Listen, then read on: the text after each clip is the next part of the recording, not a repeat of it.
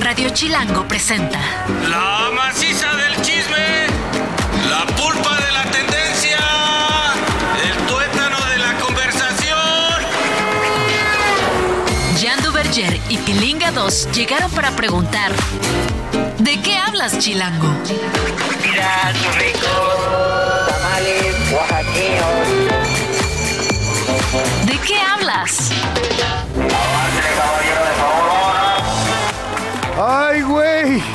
Llega- llegamos vivos al viernes, caramba. Bienvenidos a esto que es de qué hablas aquí en Radio Chilango.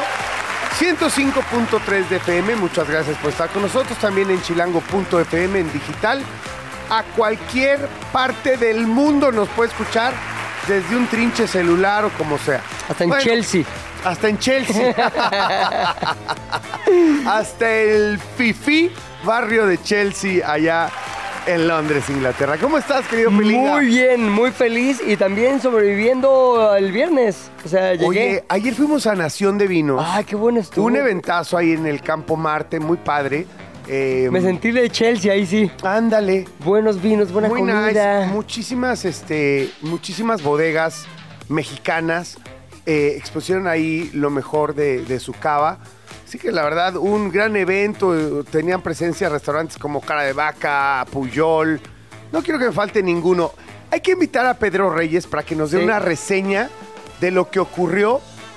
Ya, ya habíamos platicado en este programa de... A priori, A- pero a no priori. después de que pasó. Exacto, necesitamos a Pedrito Sí, Reyes. que lo vi ayer ahí, la neta, muy orgulloso del evento. No tenía, más bien tenía muchos motivos para estarlo. Y sí es necesario que venga y nos cuente qué, cuál es el, el ¿cómo se dice? El post-mortem del evento. Así, exactamente, las conclusiones a las que se llegan. Un evento me parece que importante para la industria del vino en México, sobre todo de vino mexicano, caray, lo cual me hace sentir profundamente orgulloso. De verdad, de verdad había productos de altísima calidad. Eh, eran, obviamente, degustación, no vayan a creer que fue una pedota, aunque no falta quien se la pone. De degustada en degustada. De degustada en degustada, quien se pone un- una pedota. Sin embargo, o sea, la neta estaba la creme brûlée. Sí, sí, No, o sea, sí, había sí. mucha gente así como. Ahora, lo que estuvo bueno es que podías escuchar de viva voz de los productores qué onda con el producto que te estaban sirviendo. Es que por eso es importante que venga Pedro, ya hasta ahí la dejo para que él nos cuente los detalles, porque entiendo que una de las condiciones para que te puedas, para que puedas exponer en, en- en el Nación de Vinos es que vaya un representante importante de, de la casa de vinos Ajá.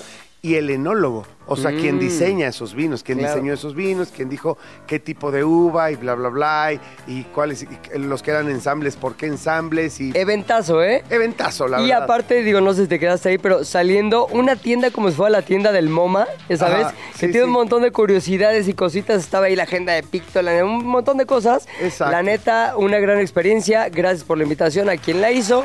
Y gracias también, Jan, por esos momentos que compartimos ahí juntos, tú y Sí, yo. estuvo muy divertido, muy rico, querido. Bueno, arranquemos con el chismecito de viernes. ¡Yeah! Toda historia tiene dos versiones o tres, contando la nuestra. Hoy hay chismecito. ¿De qué hablas, Chilango? Primer chismecito. Chismecito bastante payaso, la verdad. A mí lo leí y dije, ah, qué payasada, lo voy a decir en el A ver, radio. pero cuéntalo, cuéntalo. Ahí te va. La policía de Australia investiga un robo a la actriz Margot Robbie, que te recuerdo exactamente eso. Atención. ¿Cómo que robo? Sí, todos dijimos lo mismo. Margot Robbie, protagonista de la película Barbie. ¿Por qué? Porque le robaron la nominación del Oscar. Ese es. Sí, exacto, hijos payasos, en serio. La policía ¿Es en- australiana. es ver. en serio? Sí, Ay, está no, cañón. O lo que es tener exceso de tiempo, de recursos y decir, güey, somos un país que lo tenemos todo, nos va bien, somos Claro. primer mundo, estamos hasta casa de la chingada de todos los demás. ¿Cómo le hacemos para que nos pelen? Exacto. ¿Cómo le hago para que genere interés la nota que sí es importante? Porque obviamente ellos pusieron una publicación en el Facebook de la policía de Victoria, este, allá en Australia, ¿no? Y realmente lo que dijeron ahí es, la policía está investigando después de que una antigua residente de Ramsay Street, todos, ¿quién será? Fuera presuntamente despojada de una nominación al Oscar a la mejor actriz. Todo el mundo empezó a ver que, que es esta payasada. Ahora, ya todo nos enteramos después que fue un chascarrillo, un chistezón, para llamar la atención del público y aprovechar, que ahí viene el, el principal objetivo, la invita, digo, aprovechar esto para invitar a la comunidad a denunciar cualquier delito no urgente a través de su aplicación. Era un comercial de la aplicación de la Eh, policía. está bien, pero qué ¿Y payasos. cómo llaman la atención con el tema de moda? Repito y contextualizo. ¿Qué está pasando con Margot Robbie? Bueno, fueron las nominaciones del Oscar. No se la dieron, es decir, la nominación ni a ella ni a Greta Gerwig, que es la directora de Barbie. Todo el mundo se ha quejado, hasta Ryan Gosling, que es el coprotagonista en el papel de Ken este, en la película de Barbie, quien sí está nominado a mejor actor, actor de reparto. Así que aprovechando esto, la coyuntura, la policía dijo, es momento de hacer un chiste. Chismecito 2. Hablando de chistes, mi querido José Eduardo Derbez, actor, conductor, crítico de canto, ¿no? Así- Claro, este fashionista le pondría yo también. Güey, ay, güey, no manches Ay, con güey, las playeras eh, con, este, Mucho brillo. con pendejuela y diamantina que se pone ese carnal. No, son no, las playeras chachi, porque traen Shakira y Chichi. exacto. Las playeras chachi. Bueno, en fin, nuestro querido José Eduardo Derbez y su novia Paola Dalai anunciaron que serán padres próximamente. El actor compartió la noticia a través de un post en Instagram. Dicha publicación se viralizó rápidamente en redes sociales. En las imágenes se muestra el ultrasonido que confirma el embarazo y a José Eduardo sosteniendo unos pequeños zapatitos. El post incluye el texto, estamos muy emocionados de compartir con ustedes esta gran noticia, andamos bien felices y nerviosos, pero vamos con todo menos miedo. Te amo, Paola. Y bueno, es muy chistoso porque José Eduardo es muy cercano nuestro, Sí. trabajamos juntos en Miembros al Aire, tuvimos grabación antier, Ajá. o sea, el miércoles, estuvimos cotorreando siempre esa grabación de Miembros al aire, de- al aire, literal es una reunión de cuates. Claro. Y literal somos estos cinco cuates que, bueno, más con toda la producción, con Lalo, contigo, con Ingrid y demás, somos cuates y nos reunimos y nos contamos todo. Claro. Y nos pedimos apoyo y nos contamos cosas. a veces Chismeamos. Chismeamos, a veces pedimos ayuda eh, eh, en temas fuertes y, y demás de nuestras vidas, porque somos realmente muy amigos, la mayoría de hace muchos años. Y José Eduardo no nos dijo nada. Nada, güey. Nada. Y a, a mí lo que me pasó es que cuando en el chat ponen eso, esta foto que se viralizó, yo pensé que era una broma y como tal lo tomé y ya ni siquiera vi la conversación. Después me enteré que sí fue cierto. Y me sorprendió porque yo mismo dije, nada, va a ser un chiste o algo que le están diciendo a José Eduardo. Pero qué buena onda y muchas felicidades a él y a, a su novia. Sí, además, todo, bueno, causó furor, todos los matutinos, incluyendo Sale el Sol, arrancamos con esa noticia, eh, obviamente en la sección de espectáculos. Y nada, creo que lo, lo bonito de, de esto, obviamente es una bendición para todos los que nos consideramos tíos de esa criatura, pero sobre todo lo chido es la reacción tan bonita que tiene eh, la gente con José Eduardo y, y con Paola, ¿no? Porque son buenos chavos, son leales, buenos amigos, buena pareja y son chavos con un gran corazón. Las ¿no? buenas personas educan buenas personas. Exactamente, por eso da mucho gusto que ellos hagan y arranquen esta familia. Querido José Eduardo, como sé que nos escuchas todos los días en de qué hablas, Así es. Papito lindo, felicidades, que sea el principio de la formación de una preciosa, hermosísima familia. No ha dicho qué va a ser, si niño o niña. Lo que sí intuyo es a quién se va a parecer, porque hay un gen muy fuerte en esa familia que corre. O sea, no sé si va a ser niña niño, pero ya medio me voy imaginando cómo va a tener la carita. Yo me uno a ti, Jan. Felicidades, José Eduardo, que sea un momentazo, no solamente el nacimiento, sino la espera y lo que venga después. Felicidades, te deseo y les deseo lo mejor. Chismecito número 3.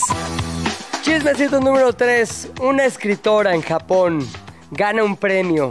Ay, pues no hay nota. Pero ¿qué tal si le meto, mi querido Jan, el elemento ChatGPT? Y sobre todo la confesión de esa autora de que para hacer su libro y su novela premiada utilizó la inteligencia artificial. Bien, ya lo tienes amarrado, cuando te hacen tensión, la haces tú. La chava se llama Rie Kudan, es una escritora japonesa, gana el premio de literatura en Japón y tuvo que confesar, ni siquiera tuvo, creo que lo hizo ahí de manera voluntaria, que sí utilizó una parte, más bien utilizó la inteligencia artificial, en específico el chat GPT, para escribir una parte de su libro La Torre de la Simpatía de Tokio. Este libro fue descrito por el jurado como impecable. Es, es un libro que fue no solamente premiado, sino también muy alabado por la gente que sabe de literatura en Japón y que está detrás de este, este premio. Y cuando ella dice, sí, pues qué bueno que les gustó, pero la neta es que medio el 5% del libro lo, lo hice con ayuda del chat GPT, obviamente es cuando la polémica crece. ¿Cómo puede ser? Esto no es justo, ya casi casi no hizo nada esta mujer.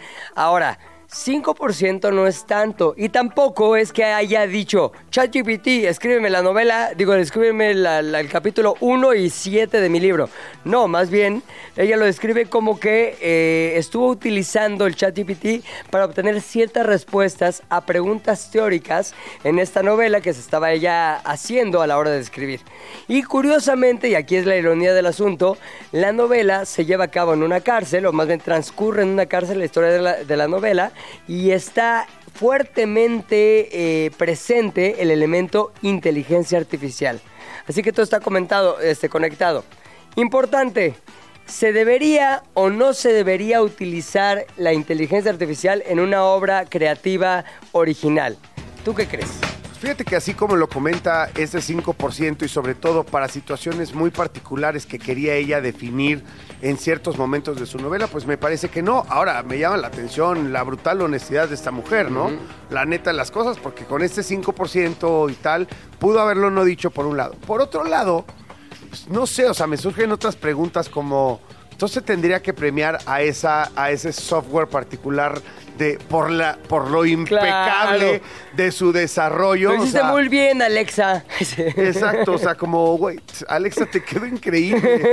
Eh, este, engañaste a críticos literarios Claro. de primerísimo nivel, güey. Creo que también tiene que ver con la honora- honorabilidad de la cultura japonesa. Ella dijo, a ver si utilicé esto y ahí está mi novela. Ahora, es un debatazo, ¿eh? Porque mucha gente ya está utilizando la inteligencia artificial como apoyo para hacer obras nuevas y originales. Y es una herramienta más. Mira, eh, a ver, por ejemplo, no sé, esta, la respuesta no la te lo pregunto a ti, de hecho. En esto que arreglaron eh, el sindicato de escritores y bla, bla, bla en Hollywood, fueron muy puntuales en la restricción que le hacen a los estudios y a los productores de utilizar inteligencia artificial para abusar de sus ideas y poder desarrollar nuevos guiones. Claro. Estamos hasta ahí. Sí. ¿Se puso algún límite a los escritores para usar inteligencia artificial y cobrar por ello, y cobrar por esos trabajos que pueden ser realizados en un porcentaje bastante elevado por inteligencia artificial? No lo sé. Pero, qué es, una ¿no? gran, es Es- una es- gran planteamiento. Tú, tú dirás, bueno, es que no importa, mientras el producto sea bueno, al final es ficción, Claro. son películas, tal. Pero entonces, ¿por qué le prohíbes a los estudios utilizar las plataformas de inteligencia o los softwares de inteligencia artificial para no desplazar a los, a los escritores? Y un escritor que a lo mejor no es muy bueno, evidentemente puedes des- desplazar a uno que sí es bueno utilizando inteligencia artificial. ¿Quién los regula a ellos? Eh, Ahorita nadie. Ahorita parece que nadie. Vamos a investigarlo porque Sí. la, la verdad no lo sabemos. A lo mejor también los estudios y los productores se, pusieron perros y dijeron, oye, bueno, pero Y tú también- también... me tienes que entregar producto de la mente humana. ¿Te acuerdas que hace no tanto hubo un escándalo con el escritor del Señor de los Anillos o de Game of Thrones? No, de Game of Thrones. ¿Cómo se llama este Paul? ¿Te acuerdas? Bueno, un viejillo ahí. ¿George qué? George Martin. Ah, ese es el de los Beatles, güey. Bueno, George, no, bueno, un viejillo ahí barbudo que escribió este, Ok. Game of Thrones, estaba quejándose de que estaban saliendo como spin-offs de su obra, obviamente utilizando la inteligencia artificial y basado en la obra que él, como humano, había desarrollado a lo largo de los años. Entonces, es una gran polémica, está bueno y es el primero o uno de los primeros ejemplos de que ya esto no hay para atrás. Sí, yo creo que va a ser casi imposible en un futuro muy cercano. Este, primero darnos cuenta en, en cierto tipo de obras, ¿no? Especialmente pues, en las literarias. Sí. O sea, ¿quién tiene en su, en su registro mental Ajá. suficientes obras? Claramente yo no, obvio. no. Un crítico literario a lo mejor tiene cientos de libros o hasta miles de libros, pero en realidad hay millones de libros en cientos de idiomas. Entonces, güey, realmente va a ser muy difícil. Tú, tú dirás, también le puedes pedir a la inteligencia artificial por medio de, de, este, de estar conectado en línea que te haga una revisión de si hay obras que se parecen a otras, pero va a ser caótico Ay, esto, va a ser sí. caótico, güey. Ya vivamos la vida. Cuarto chismecito. Oye, los que están ahorita, que por favor en el área de Liverpool, allá en Inglaterra, Ajá. de veras cuiden a su gente, no se, que nadie vaya. más bien se van a poner unas pedotas. De tristeza porque se les va Jürgen Klopp, Uy, el uy, director técnico del eh, Liverpool, Liverpool. Football Club. Este hombre que los ha llevado, este alemán que los ha llevado al éxito, acaba de decir que sale al final de la temporada. Eh, Klopp ha llevado a Liverpool a un título de la Champions League y a un campeonato de la Liga Inglesa. Este, que se tardó 30 años en volver a ¿En ganar. serio? Te lo juro. O sea, la última vez que lo había ganado el Liverpool, que lo ha ganado en muchísimas ocasiones, pero obviamente acuérdate que el fútbol tiene más de 100 años Claro. eh, organizado en Inglaterra. Y bueno, el Liverpool, no sé, no quiero decir un número mal, pero Pero un tenía... espacio grandotote entre el último y este que Y logró que él. logró eh, hace cuatro años, en el 2020, ganó eh, la Copa Inglés, la Liga, el campeonato inglés. Ahora que se dice la, ¿cómo se dice? La, la Premier League, perdón. Premier Se League. me fue. Ay, ya ando bien pendejo, ya es viernes. Mejor es viernes, se vale, güey. La Premier League, bueno, no había ganado la Premier incluso desde que existe el formato de Premier League, Sí. pero tenía 30 años sin ganarlo. Jürgen Klopp los llevó a ganarlo. Oye, ¿por qué se va, güey? Pues, tanta victoria, pues que se Mira, quede más. Dice más que Jürgen. ama el club, que es un tema de lealtad, pero que siente que ya se desgastó, que necesita, que necesita un tiempo de descanso y que el club probablemente necesita nuevas ideas. Dice que el motivo, o los motivos más puntuales, los va a decir en un futuro, porque todavía falta para que termine prácticamente la mitad del torneo, Sí. poquito menos de la mitad del torneo, eh, pero que al final de este torneo, cuando se vaya, dirá un poco más claro por cuáles son sus motivos. Yo les voy a ser muy sincero, Sí. este tipo de técnicos tan exitosos y tan cotizados nunca se van porque quieren descansar, se van porque tienen mejores ofertas. Ah. A Jürgen Klopp lo ha pretendido muchas veces el Real Madrid. A Jürgen Klopp lo ha pretendido, yo creo, que la selección alemana de fútbol, Claro. puesto que han caído en una profunda crisis, siendo un equipo históricamente ganador en Eurocopas, en Mundiales, y me parece que los resultados a últimas fechas, los últimos seis, ocho años, no han sido satisfactorios y me parece que es ahí donde puede entrar la figura de un hombre que es líder, que es ganador, que ganó en Alemania, que ganó en Inglaterra todo lo que quiso. Este, pues sí me parece que por ahí puede ir el asunto, pero lo veremos más adelante. Y tampoco es tan viejo, tiene 56 años. No, no, no, es un chamaco. Está, está, exacto, es un niño. Está en un momento en el que sí puede seguir la carrera hasta el pináculo. Siempre digo esto, es, o sea, así con esa furia con la que vas a buscar un balón suelto en la NFL, Ajá. que es un balón que está vivo, vamos a decirlo, y que todo el mundo lo quiere, eh, este güey es un fombo.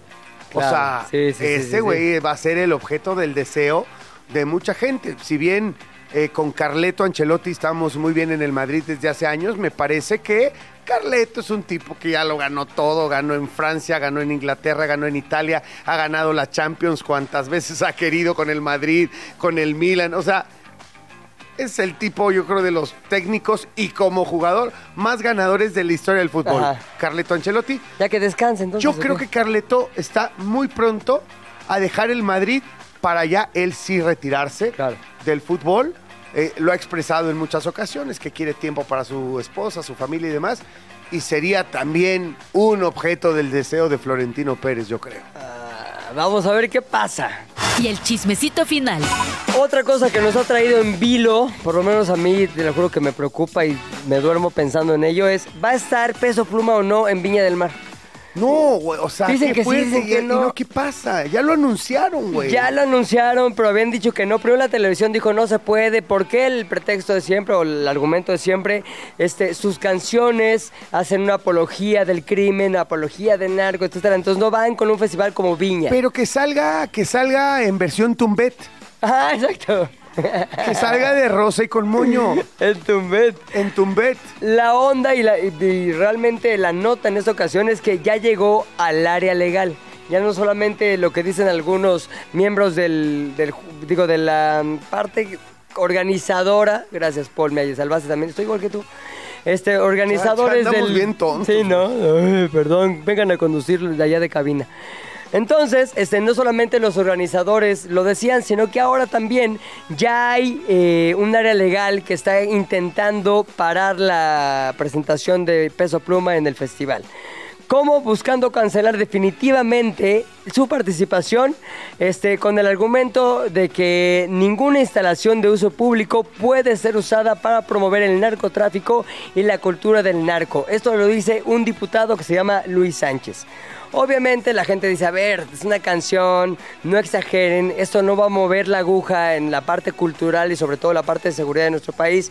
No tendríamos que ponerle ese peso a una participación de un artista Ese como Peso, peso Pluma. a Peso a peso Pluma. pluma. Ese peso a pluma.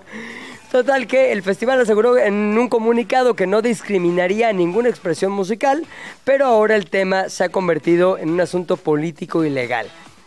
Ya sabemos que todavía no está al 100, sin embargo yo creo que nada va a hacer que Peso Pluma no cante porque está en su mejor momento y el Festival de Viña del Mar creo que lo necesita más que Peso Pluma Viña. Oye, este, ¿qué tal que ya ves que dan eh, gaviota de Oro. oro, plata, plata. y bronce? Ajá. Ah, ¿Sabes qué, de qué le van a dar eh, gaviota a peso pluma? De plomo, hijos. Jan y Pilinga 2 saben mucho, pero no todo. Por eso tuvimos que llamar a un especialista. ¿De qué hablas, Chilango?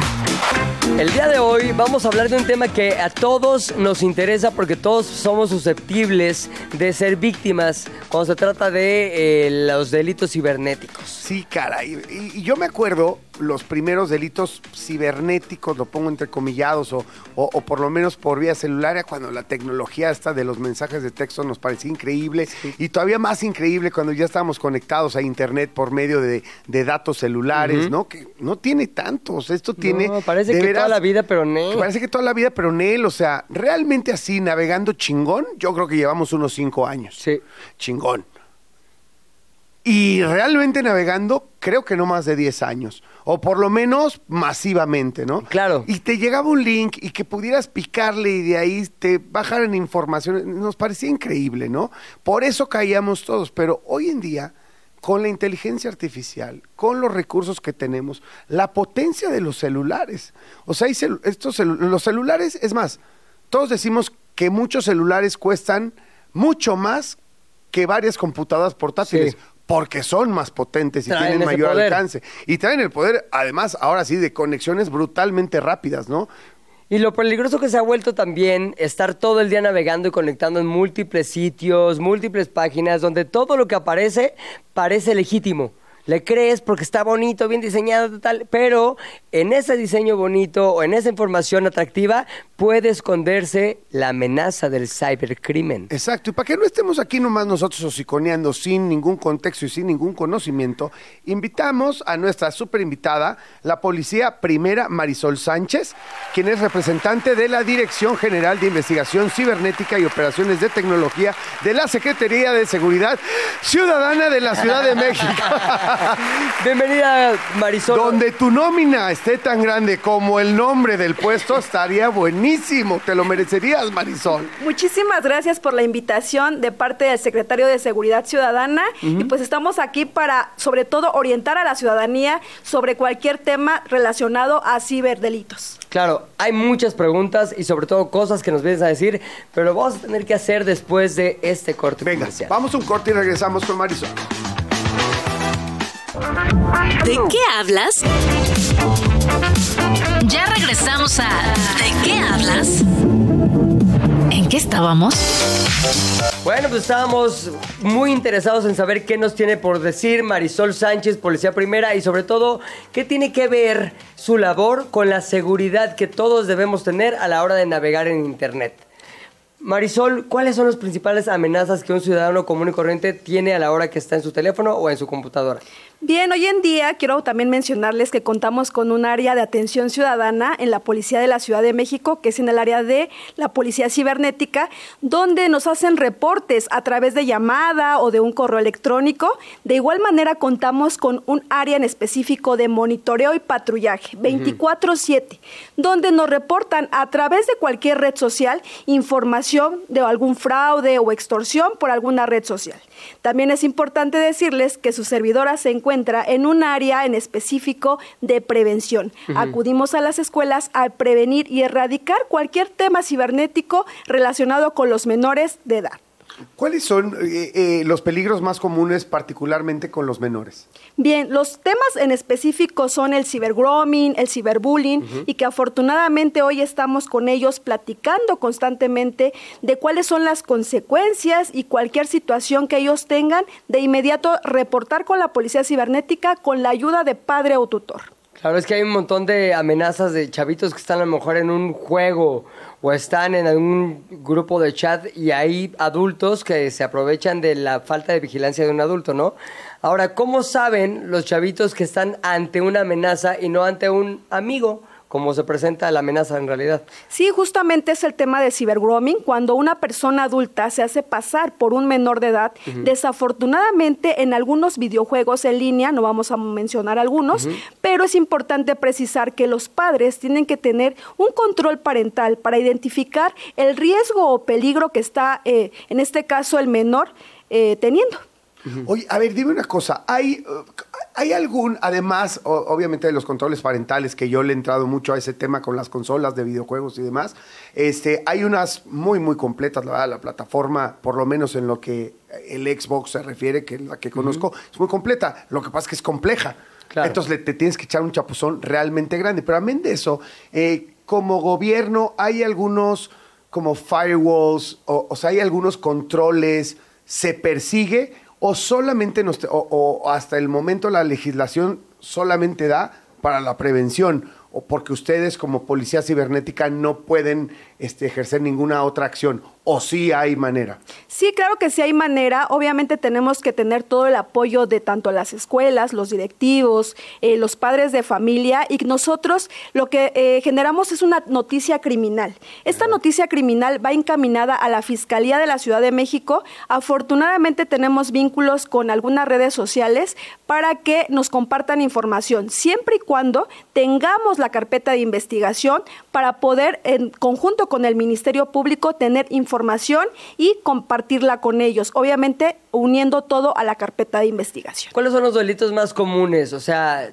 esto que me dices del, del grooming, o también hemos visto algunas cosas que, piezas de información que nos llegan como inteligencia artificial, diciéndonos de la oportunidad de invertir en ciertas Fraudes, cosas. ¿no? Como. Fraudes. ¿Cuáles son los más comunes y los que más ahorita están siendo reportados por el público? Bien, es importante también mencionar que la Policía de la Ciudad de México tiene una página. Dentro de esa página van a encontrar el micrositio de la Policía Cibernética, donde van a poder encontrar información enriquecedora. Desafortunadamente, muchas de las víctimas no conoce que contamos con este micrositio, donde van a poder estar alertados en todo momento de estos tipos de fraude. Les voy a mencionar algunos, Sí. porque hay diferentes modalidades. Uno de ellos podría, podría ser el fraude a través de ofertas de empleo, ofertas a través a través, por ejemplo, de productos que están en tendencia, por ejemplo, ahorita que se viene el 14 de febrero, hay que identificar también que los productos que estén por debajo del mercado, pues no hay que darle mucha importancia.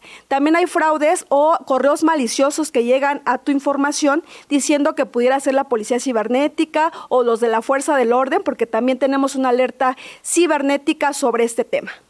¿Hay estadística de cuánta lana le sacan a la gente este, a través de estos métodos? Bien, tenemos como una cifra del 2023, ahorita de este año estamos comenzando, Ajá. tenemos aproximadamente entre fraudes el 30% de lo que va de los 100%, el 30% es fraude y estafas. Oye, a ver, y, y en términos de lana, ¿hay un Producto Interno Bruto del fraude? O sea, como que digas, no, ¿sabes qué? A los mexicanos les volaron, por lo menos reportado, no sé, sumado X cantidad de millones de pesos. No, no hay como tal una cantidad específica.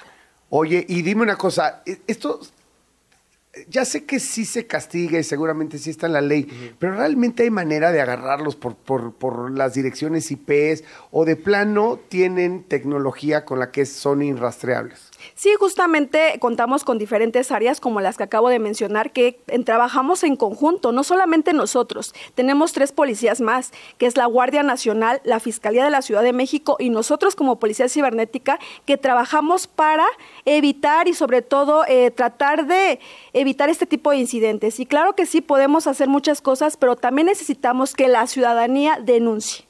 Claro, si Ah, no hay es muy denuncia, no hay seguimiento. O sea, ¿qué pasa si llego, le echo este, una, una lana a una cosa que es fraudulenta y no denuncio? Eso no se persigue. Pero ustedes están patrullando, me decías. Sí, justamente nosotros lo perseguimos y detectamos que hay muchos eh, reportes de, ese, de esa situación o modus operandi. Ajá. Nosotros generamos la noticia criminal y la enviamos a la fiscalía en un sobre cerrado con alineamiento jurídico. Pero es muy importante que la ciudadanía denuncie porque nosotros no podemos brindar información extra de una persona que no ha denunciado. ¿Cómo se denuncia? ¿En un ministerio público o a través de la página también? Tiene el Ministerio Público habilitada una página del Ministerio Público virtual o con nosotros pueden hacer el reporte. Si nosotros detectamos que hay muchos reportes de eso, hacemos o generamos lo que son las alertas cibernéticas para que la ciudadanía esté alertado de esa situación.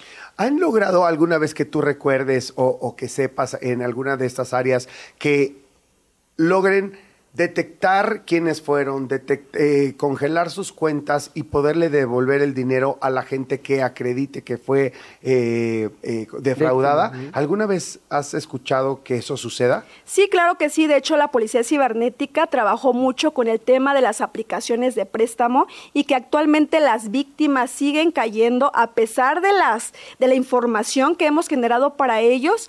Justamente nosotros se generó un operativo general y que se detuvo a personas, claro que sí, por este tipo de estafas a través de aplicaciones. Una de las recomendaciones muy importantes cuando descarguemos aplicaciones hay que leer términos y condiciones. Recordemos que las letras pequeñas es como un contrato de compra y venta, ¿verdad? Claro. Tristemente, al no leer las letras pequeñas, podemos estarle dando información a terceros, no solo un ciberdelincuente, puede ser tu amigo o algún familiar que tristemente ya puede ingresar a tus contactos, a tu ubicación e información adicional que puede poner en peligro tu integridad, integridad física o psicológica. Oye, también con ustedes es el tema de, por ejemplo, las amenazas vía redes sociales. O sea, no sé, tengo un stalker en eh, X, antes Twitter, que me está constantemente insultando y a veces me amenaza. ¿También es con ustedes la denuncia de este tipo de acciones? Sí, el reporte se hace con nosotros y nosotros determinamos que la víctima no quiere denunciar. De todas formas, nosotros llevamos la noticia criminal a la fiscalía, pero sí es importante que la denuncia la haga la víctima. Hay ahorita alertas eh, rojas por el tema de la inteligencia artificial, por lo complejo que puede llegar a ser tratar de perseguir. Imagínate, ah, estamos viendo el día de hoy, ¿no? Las noticias en donde aparecen empresarios de renombre de nuestro país, como Ricardo Salinas Pliego, Emilio Azcárraga, eh, Arturo Elías Ayub, invitándote a invertir dinero en, en algo que claramente es fraudulento, porque ya todos salieron a decir que son falsos, pero tanto en imagen como en voz es increíble. ¿Te, ¿tienes, ¿te puedes poner, por favor, los, los audífonos? Mi estimada Marisol, que para que, escuches. para que escuches. Tú me dices, ahí, ahí ya escuchas. Sí, Ahí ya escuchas, escucho. perfecto. Por favor, Paul, ponnos eh, estos audios fraudulentos. Salinas Pliego dijo que fue uno de los primeros inversores y que el programa ha dado buenos resultados. Comencé con 11 mil dólares y recomiendo a todos invertir en esta plataforma. La mayoría de la gente me para por la calle y me dice, Ricardo, estoy de acuerdo contigo. Emilio Azcárraga respaldó el proyecto y reconoció haber gastado más de 2 millones de pesos para crearlo. Debemos ayudar a la gente, esto es lo mínimo que podemos hacer por ustedes. Comiencen con solo 4.500 pesos y ganen miles diariamente.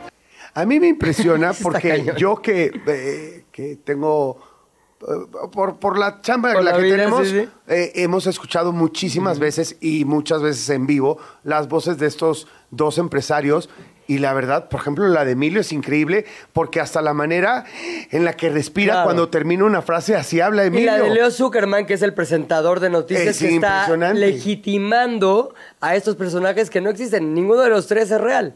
Exactamente. ¿Cómo, cómo le hace, eh, cómo se está preparando la policía cibernética para enfrentar estos nuevos retos que, que trae la inteligencia artificial? Sí, justamente lo que estaba yo escuchando lo he visto en redes sociales, en canales, por no decir algunos, pero sí efectivamente tenemos un reporte, por ejemplo, o dos reportes al día de esta misma información. Desafortunadamente la víctima piensa que invertir para ganar o comprar pe- petróleo es todo totalmente... El dinero fácil no existe. Claro. claro. Eso es lo primero. Oye, pero por ejemplo, depositan tal cuenta. ¿No van ustedes como policía cibernética de volada, antes incluso de, de- de las denuncias, a, a ver, a ver, tal banco, Aquí ¿de quién es esta cuenta? Follow the money. Follow the money. Ok, en esta parte sí es importante eh, la denuncia porque el Ministerio Público es quien tipifica un delito. Nosotros, por ejemplo, no podríamos decir que es un fraude o una extorsión a pesar de conocer, eh, vaya, los lineamientos de ese- Claro, ese, delito. El modus operandi, ¿no? Pero no puedes si no hay una denuncia. Sí, claro, y que sobre todo ya la, la persona afectada lleve la, la tarjeta bancaria, el número de tarjeta directamente del banco para que el Ministerio Público le exija a la- al sistema bancario y demás que le comparta información adicional de esa persona. Al respecto, cuando uno es víctima de un fraude bancario y el banco dice yo me ocupo del proceso para que se aclare, uno como ciudadano tendría que sí encargárselo al banco, pero aparte acercarse a ustedes para que también haya una investigación directa de la policía cibernética. Tendría que ser directamente el Ministerio Público que ingestione esa información. Nosotros no podemos pedir información de primera mano porque no tenemos como tal esa facultad, ni siquiera la persona que denuncia. El Ministerio Público ya con la denuncia es quien le va a pedir esa información, el Ministerio Público recibe esa información y se la proporciona a la víctima, pero a nosotros no. Impresionante, Marisol, la claridad que Sí, tiene ¿no? ¿no? de los procesos. Eh, entendiendo que, bueno, no es culpa de Marisol, pero yo siempre he creído que por más que hemos trabajado en la simplificación administrativa, somos un país que particularmente, pues, pues se hace muchas bolas para Claro. todo tipo de, de- Pero tener servidores públicos que tengan la claridad de cuáles son los procesos para llevarlos, ya que son complicados, por lo menos que los servidores públicos sí los tengan claros. Y en este caso, Marisol, un aplauso para mí. Marisol, por favor. Gracias. Porque la neta, más servidores públicos así necesitamos. Danos eh, eh, eh, a dónde, de- en, Punto dó- de en- en contacto. dónde denunciar, punto de contacto y, y por qué sí debemos confiar en esta institución en lo particular. Bien, primero que nada, muchísimas gracias por los aplausos. Realmente somos más y más las policías buenas en la Ciudad de México, una de ellas soy yo, y los compañeros que día con día se están esforzando en la Policía Cibernética para detectar este tipo de incidentes. Y bien, lo importante es que se comuniquen al siguiente número, que es el 55 52 42 5100, extensión 5086, y al correo electrónico policía.cibernética arroba ssc.cdmx.go.mx. Perfecto, pues ya está. De verdad, Marisol, muchísimas gracias. Esta es tu casa y cuando vayan surgiendo nuevas formas de, de delitos eh, digitales, Digitales cibernéticos, cibernéticos. acudiremos a ti para que nos des luz en el camino. No, sí, gracias. estamos para servirles. Hasta Gracias, luego. Marisol. ¿De qué estás hablando, Chilango? Hoy estamos hablando de ahora, nos pasamos de la ciberseguridad al mundo del pop. La música, la música al pop. pop seguridad. Está chida, es el pop seguridad. Sí. Está chida, no está chida, está sobrevaluada, subestimada y nosotros no sabemos más que preguntar. Por Sí. eso trajimos hoy a quién. A Luisa. Eh, ¡Qué felicidad! Mi Luisa querida, oye, a ver, yo quiero, es que quería eh, empezar con la anécdota. Pues evidentemente yo estuve en un grupo coreográfico vocal, este, popísimo. Pop, pop, pop, Sí. pop, pop. Y ni siquiera en su mejor versión, no quiero decir mejor o peor. Claro que ni siquiera sí. en su eh, versión original, no, bueno, pues es que... Ah, pero es banda leyenda. Es- a ver, una de las rolas más famosas de Timbiriche. Sí, muriendo lento. yo Es estaba tu ahí. época, Sí, tu mejor totalmente. versión. No, eso estuvo chido. No, lo que quiero, lo que quiero decir, no pasa nada, no pasa nada. Yo respeto. Todo porque. Todo te puede gustar o no gustar, yo respeto. Lo único que sí es que siento, es increíble. Yo me acuerdo cuando estaba en mi época de Timbriche, que insisto, no era la más rutilante eh, en ventas ni mucho menos. Vendimos 200 mil discos, 300 mil discos de cada uno de los discos que, que yo grabé. O sea, no, no reproducciones, no, no, no. Discos que la gente fue a una tienda, los compró y, y demás, ¿no? Este, hoy es casi impensable esas cantidades, ¿no? Claro. Eh, sobre todo en artistas locales y demás. Pero bueno, a pesar de que hice cientos de conciertos con cientos de miles de personas y que iban y disfrutaban, siempre se habla del pop como, ah, tú, cállate. Pues, Peluceado. dicho. Con Te desdén. peluceaban. Sí. Te peluceaban. Y yo decía, oye, ¿y dónde quedaron los gritos? Y el te amo. Y, el- y los discos comprados. La gloria. ¿Dónde quedó la- esa gente que sí nos quería? Sí. ¿Por qué? Ah, ¿Por qué ahora todos los poperos somos sinónimo de todo lo malo que pasa en el mundo? Estoy de acuerdo. Y además, digo, a, a principios de este año eh, estuve aquí en el programa con ustedes y si por ahí salió ese comentario de, ah, es que si no es rock no le gusta a Pepe y a Luisa y Claro. que- como que muy cultos. Sí, y la verdad sí, es que me, cierto. o sea, justo no me gusta ser esa persona porque tengo amistades y seguro todos tenemos esa amistad. Que si no es rock, ya, o sea, y sobre todo metaleros y ya sabes, como que gente un poco no tan abierta a escuchar. Y entonces pensamos, ¿por qué no vamos a hacer una pequeña así eh, recorrido? Ajá, de la verdad es que hay muy buenas bandas pop que hemos tenido enfrente mucho tiempo Exacto. y que a lo mejor hemos como que deja- dejado que pasen desapercibido. O sea, hoy, hoy tú vienes a reivindicar el pop. Un poquito, sí. O sea, yo vengo a invitar a la gente que cree que el pop, todo el pop, y, y principalmente el pop en español es malo. Solo es una invitación a, miren, denle play. Me encanta el ejercicio. Y, y con ese gran oído musical que tienen este, para diseccionar la música, pues pónganle atención a, a algunas cosas que han estado ahí un tiempo, unas más nuevas, unas más viejas, y que a lo mejor se llevan una, una buena sorpresa. Me encanta. Antes era, eh, digo, no sé si les pasa que antes escuchan pop, no sé, Luis Miguel, Cristian Castro, Ben Ibarra, Sí. como que antes por lo menos había un requisito para la música comercial que había que tener cierto talento, ¿no? Sí. O sea, a lo mejor Cristian Castro, pues puede, puede gustarnos o no, pero qué vozarrón. Cantaba cañón, canta ¿Qué cosa? Canta cañón. De hecho, eh, eh, tiene eh, ahí con, tiene un grupo y de repente Ajá. se toma su tiempo. Los ayotes. Eh, pues seguramente.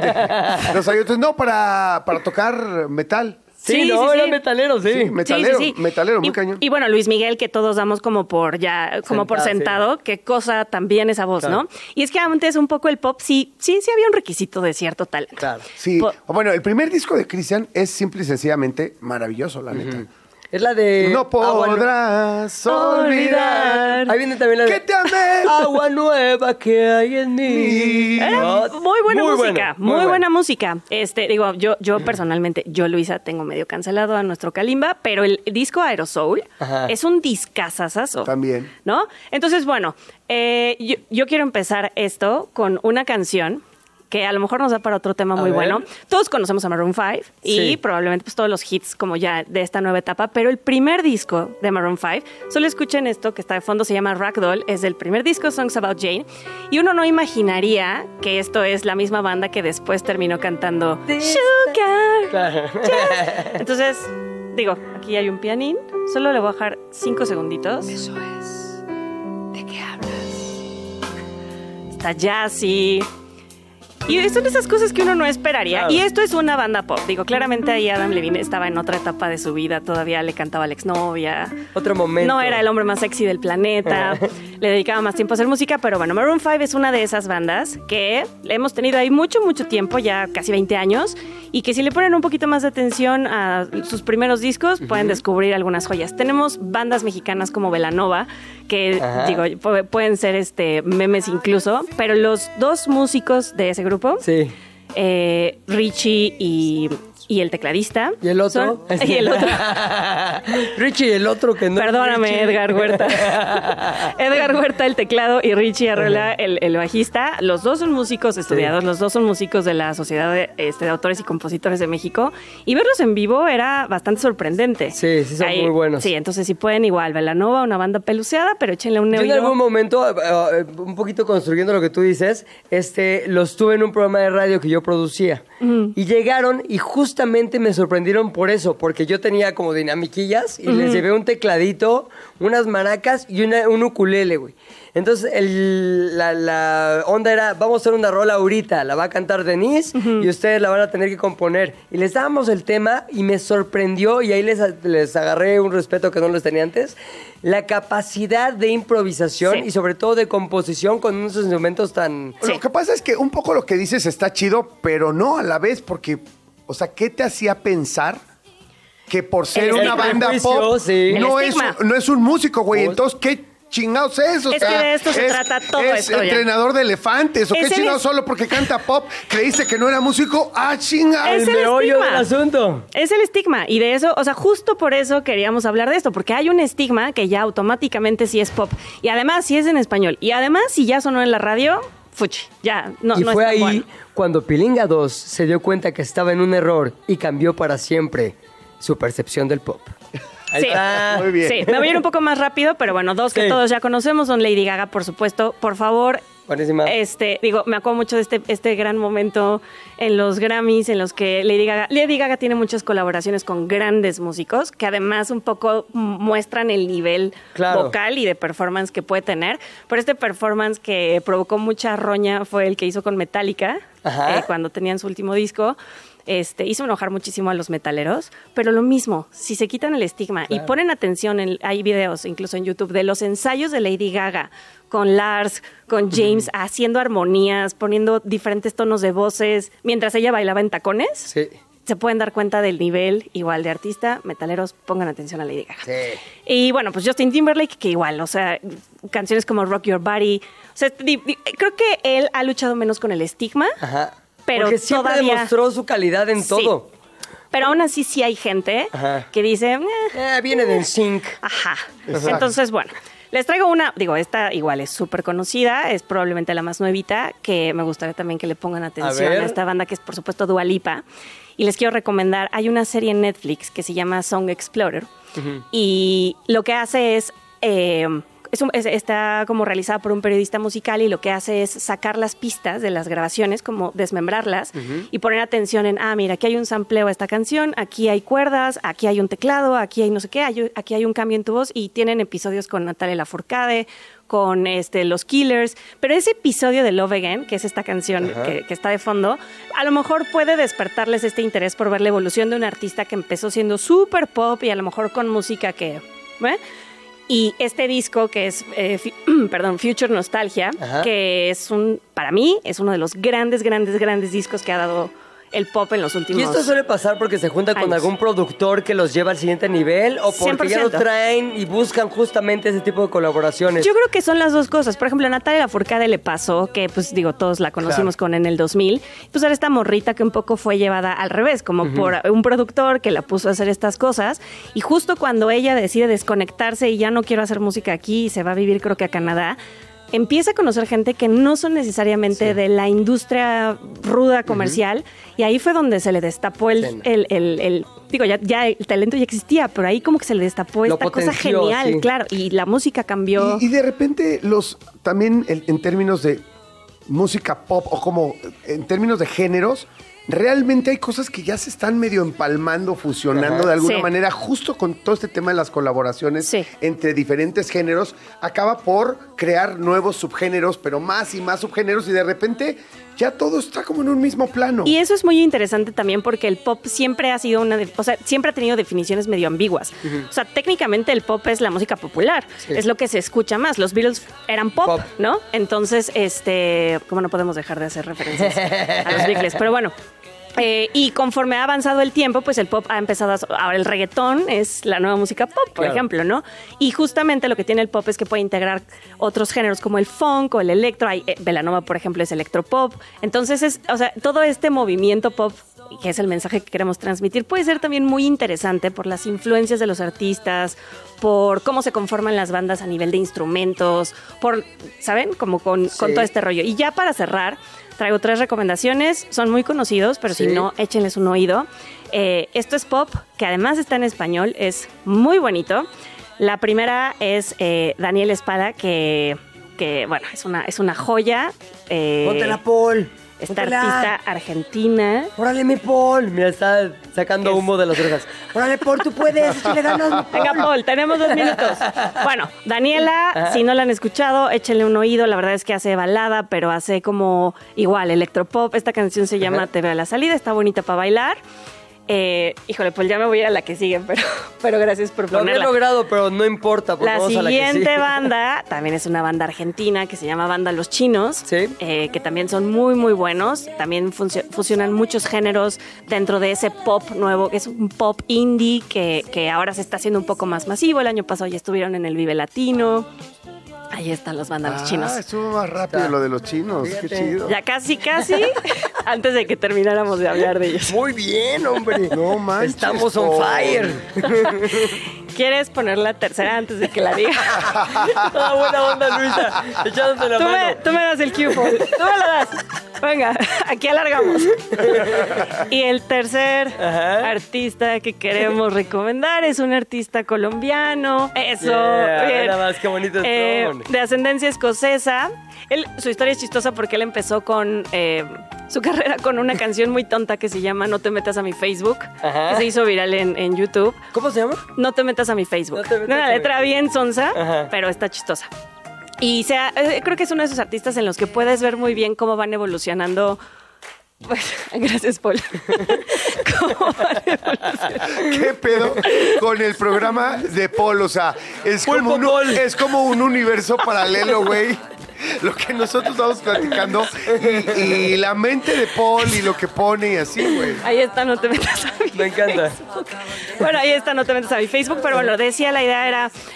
Sí, digo, no tienen que escuchar toda la discografía de este man, pero sí se puede notar muy bien entre disco y disco cómo él fue creciendo, se fue rodeando de gente diferente, tuvo procesos personales diferentes y empezó a hacer música diferente. Sí.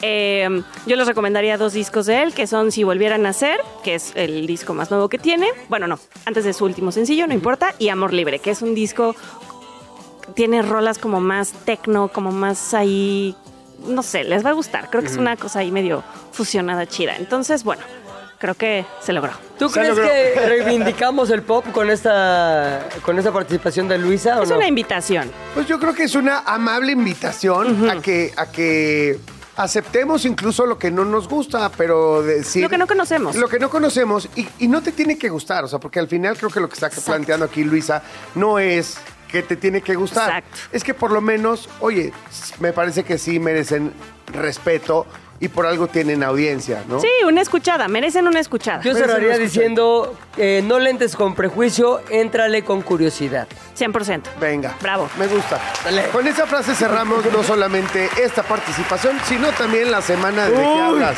¡Se logró! ¡Ta madre, Ah. güey! Oigan, ayer moría de risa, ¿eh? Con la- ayer me morí de risa No, en el coche con, ¿con el escuchándolos reto? con el reto. ¡Qué bárbaros! No, y no lo viste encuerada aquí en la cabina. ya lo vi en video. Ah, muy Ya bien, lo vi qué en bueno.